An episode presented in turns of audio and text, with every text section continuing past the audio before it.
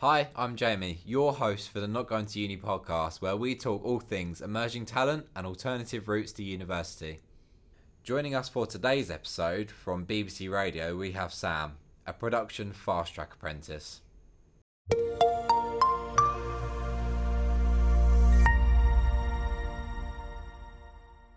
Hi, Sam, welcome to the podcast. How are you? I'm, I'm good. You? Yeah, all good, thanks. All good. Great to have you on. Do you want to give the audience a little introduction to yourself? Uh, hi, Jamie. I'm, so I'm Sam. I work at BBC Radio Berkshire as a production apprentice. At college, I did a, a creative media course, and that sort of got me to where I am today, doing a bit of producing, a bit of filming, a bit of editing.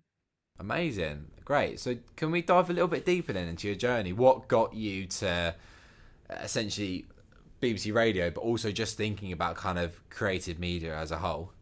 Yeah, so I've always loved the behind the scenes videos, like after a film or on the, the, the DVDs when you get all the behind the scenes. That I've always been obsessed with how did they do that? How how did they do this?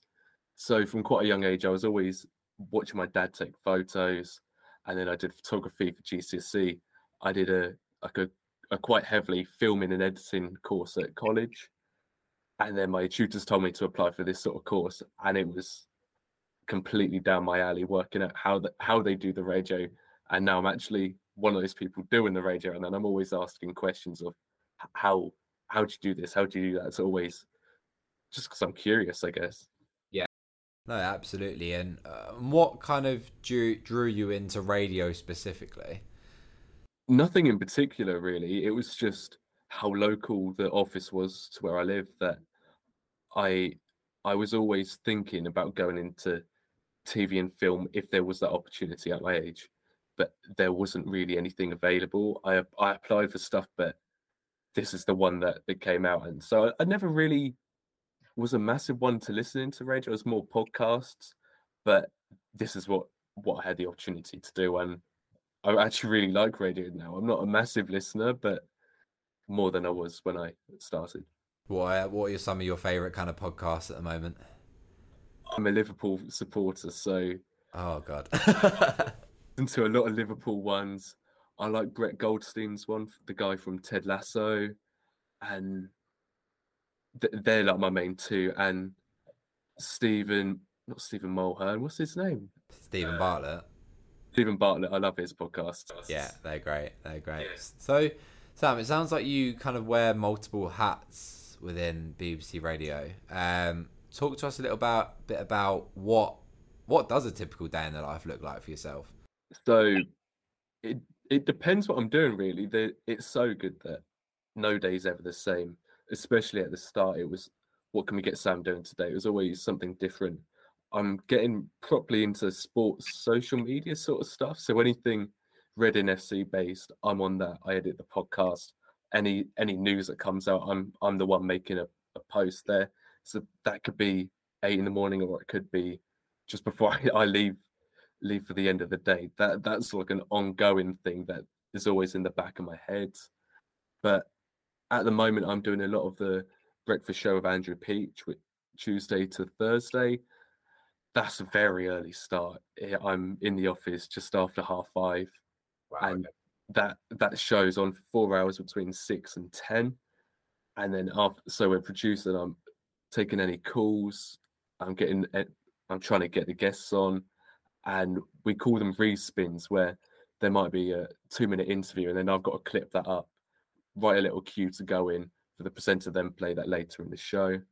And then it just goes into a little break and then we start planning the, the next show the next day. Oh, amazing. And what, what's kind of your favourite part to that? I, I, I enjoy the producing. I'm I'm getting quite into that. I love the. There's always something to do. You're never just sat there. You're just always thinking, what's happening next? Okay, we've got a song. Okay, now it's the weather. Now it's the travel. Okay, now we've got this guest and we've got to get them up. There's always something to do with that. Whereas when you're planning, I I always get a bit scared when I'm calling people just in case because I'm not an expert in all this stuff. It because our show is all news focused, so I'm not an expert in. I don't know what we're doing at the moment. We had we've had a lot of stuff on on mental health and and stuff like that. I'm not an expert in that, so I feel like calling someone up and I'm always pretending to be like, oh, I know exactly what you're doing, when actually I've got no clue at the moment. And then you're convincing them to come on the show at like seven in the morning. I yeah. wouldn't want to go on the radio at seven in the morning if I had a choice. so uh, yeah, that's that, that's probably the worst bit. I think. And has that essentially led to you experiencing some imposter syndrome? Yes, I definitely felt that, especially over the first couple of weeks, thinking, "What am I doing here?" I, I've I've always sort of th- thought about it, and then getting here, I, fe- I felt out of place a lot at the start, and that might have something to do with my age as well. I didn't go to university. I I'm probably one of very few in our office not to go to uni, so I've always sort of felt underqualified in a way. But I think I'm slowly proving that to other people and to myself that that I'm not actually underqualified. I do have a place here. Yeah, and were your team and were the individuals around you quite reassuring of that as well? I think because I I never listened to radio. I think that that's where the fear sort of came from. Is that I never really listened to radio. I've never never really thought about radio much. That I felt out of place there. But I got into filming and editing, and I probably showed some of them what I can do when I'm in my comfort zone, when I I know what I'm doing. So that that was the start of growing their confidence and then getting into stuff that I don't know and and then proving myself there. That's where the main confidence comes from. Amazing. So talk to us a little bit about your kind of journey when you were kind of going through the application stage with, with BBC I mean I imagine there's going to be a lot of potential apprentices going to be applying for same role as you or, or similar roles whether that be in BBC but also outside of that it within the industry? Have you got any kind of uh, insight as to what that process looked like and any tips for our audience that you could maybe give them? One tip i would say is understand it a bit more understand what roles you're applying for because i i sort of went in i just chucked my name in the hat and didn't really think much of it i think it's good to get as many applications into different places you never know where you end up do your research at the same time. That I, when I applied, there was a massive tick box of all the places you you wanted to apply for for this. So I, I applied for Radio Berkshire. You could, I think I applied for all the ones in London, and I'm not very good at geography. I clicked all the ones in Salford as well, thinking they were in London. To do, make sure you do your research because I might have been travelling to Manchester every week. and were they quite? Uh, was it a case of that was the BBC the one local to yourself? Was that the only one you essentially got through, or was that just a more of a preference in terms of location? I don't I don't know actually. It was it it could have been this is the only one I got through for. It might be based slightly on location.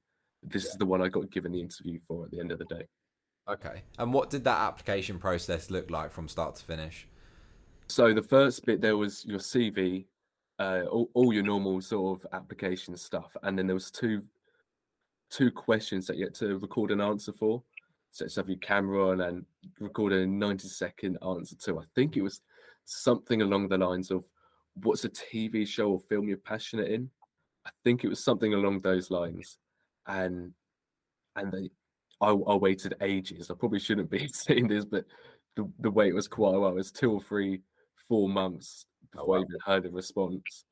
And then there was there was another thing which was like rank rank your personality like one to five, and that that was really good actually. You got instant feedback from like a computer, and then then it got to a phone. I got a phone call asking me to have an interview, and that was with the top three for each local radio station, and that that was that that was quite scary. It was actually my first interview because with lockdown and everything, I didn't really have much chance for applications for any other jobs.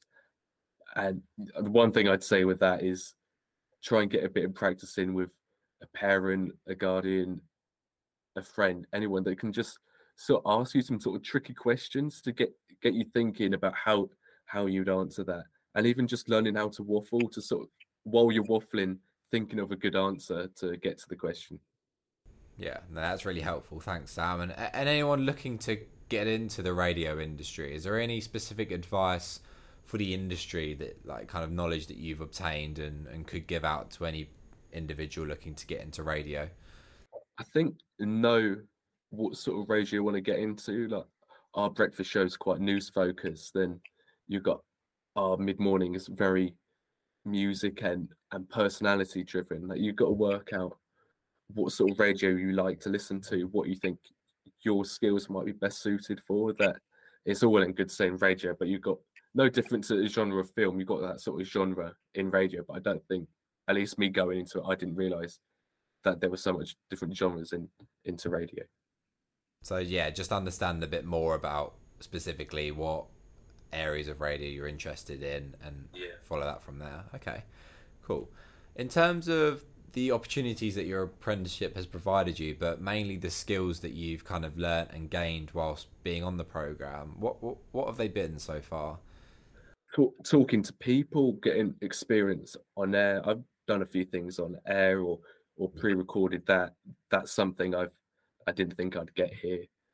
Uh, lots of audio editing. That that's the main thing. That from day one, my manager was like, "You're gonna be the best audio editor in in this office. We're gonna get you trained up. We're gonna send you." I got sent on some apprentice training to go and do more audio editing. That I don't think I'm quite the best yet. We're getting there.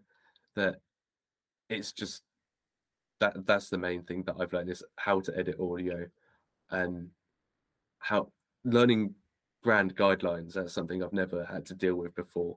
So working out especially with the bbc being public service and all that they've got quite tight guidelines you have to follow and yeah. it's been a bit of a learning curve working out what what i can and can't do but that's been really interesting to learn. Okay great. And um, and what's been the biggest challenge in your apprenticeship to date? Biggest challenge? I think my first day doing producing it was on Easter Monday. I got the call up the night before saying, Sam, really desperate for staff. The the producer's just called in sick and you're literally my only hope. And so I had to produce two shows in a row on my own with just the presenter and not a lot of content to go with. And that was my first time probably pro- producing, definitely on my own and I, that was a sleepless night as well as getting up at five in the morning. And that that was a big challenge just because I was doubting myself. I wasn't sure how it was going to go.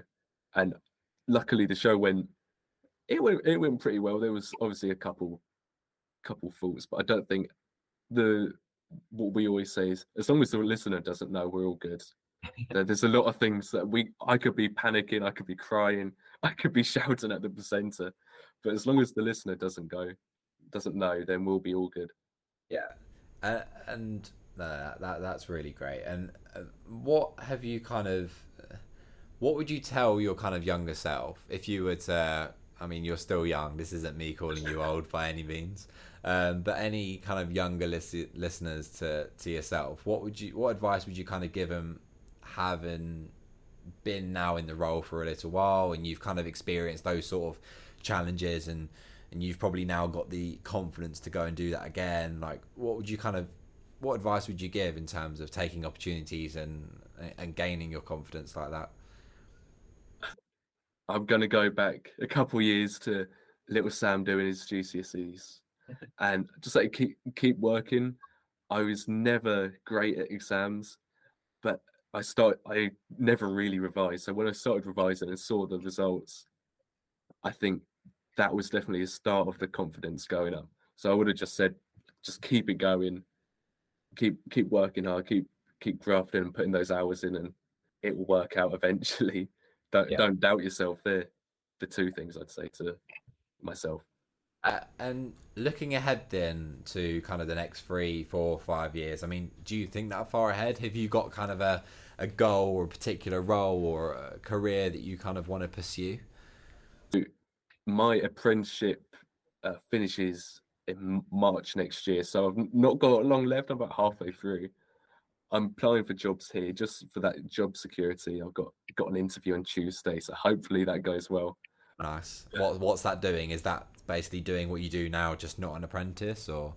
Yeah, so it would be producing Monday to Friday rather than just uh, less hours. I still work on Monday and Friday, but I do other things. So it would just be a, a continued. We call it journalism coordinator. It just means you're like co-producer. Okay, uh, and uh, I guess longer term, so the next kind of five, ten years, like have you got have you got a career? Have you got something that you look at and go, I'd really like to be that person, or I'd really like to get to that point in my career? Thought it was film and TV, getting on TV sets, but doing all the stuff with Reading FC, I do the podcast. I'd love to get into Match of the Day. That is the dream at the moment to get in, into Salford, into Manchester. Definitely more up north than I thought before. uh, but getting on the sports team, I'm loving the sports so social media. So anything to do with that, it might not be at the BBC, it could be could be somewhere else, but that that is sort of the goal at the moment, and hopefully that I will get there someday. Yeah. Well, amazing. Thank you so much for joining the podcast today, Sam. You've been yeah, you. really great insight to, to the role in, in radio. I've learned a lot about uh, about things I didn't know. So thank you so much for joining. Uh, and yeah, have a great day. Thank you. Thanks for tuning in. Be sure to check out each episode on your chosen streaming platform and head over to the Not Going to Uni website to start your future career.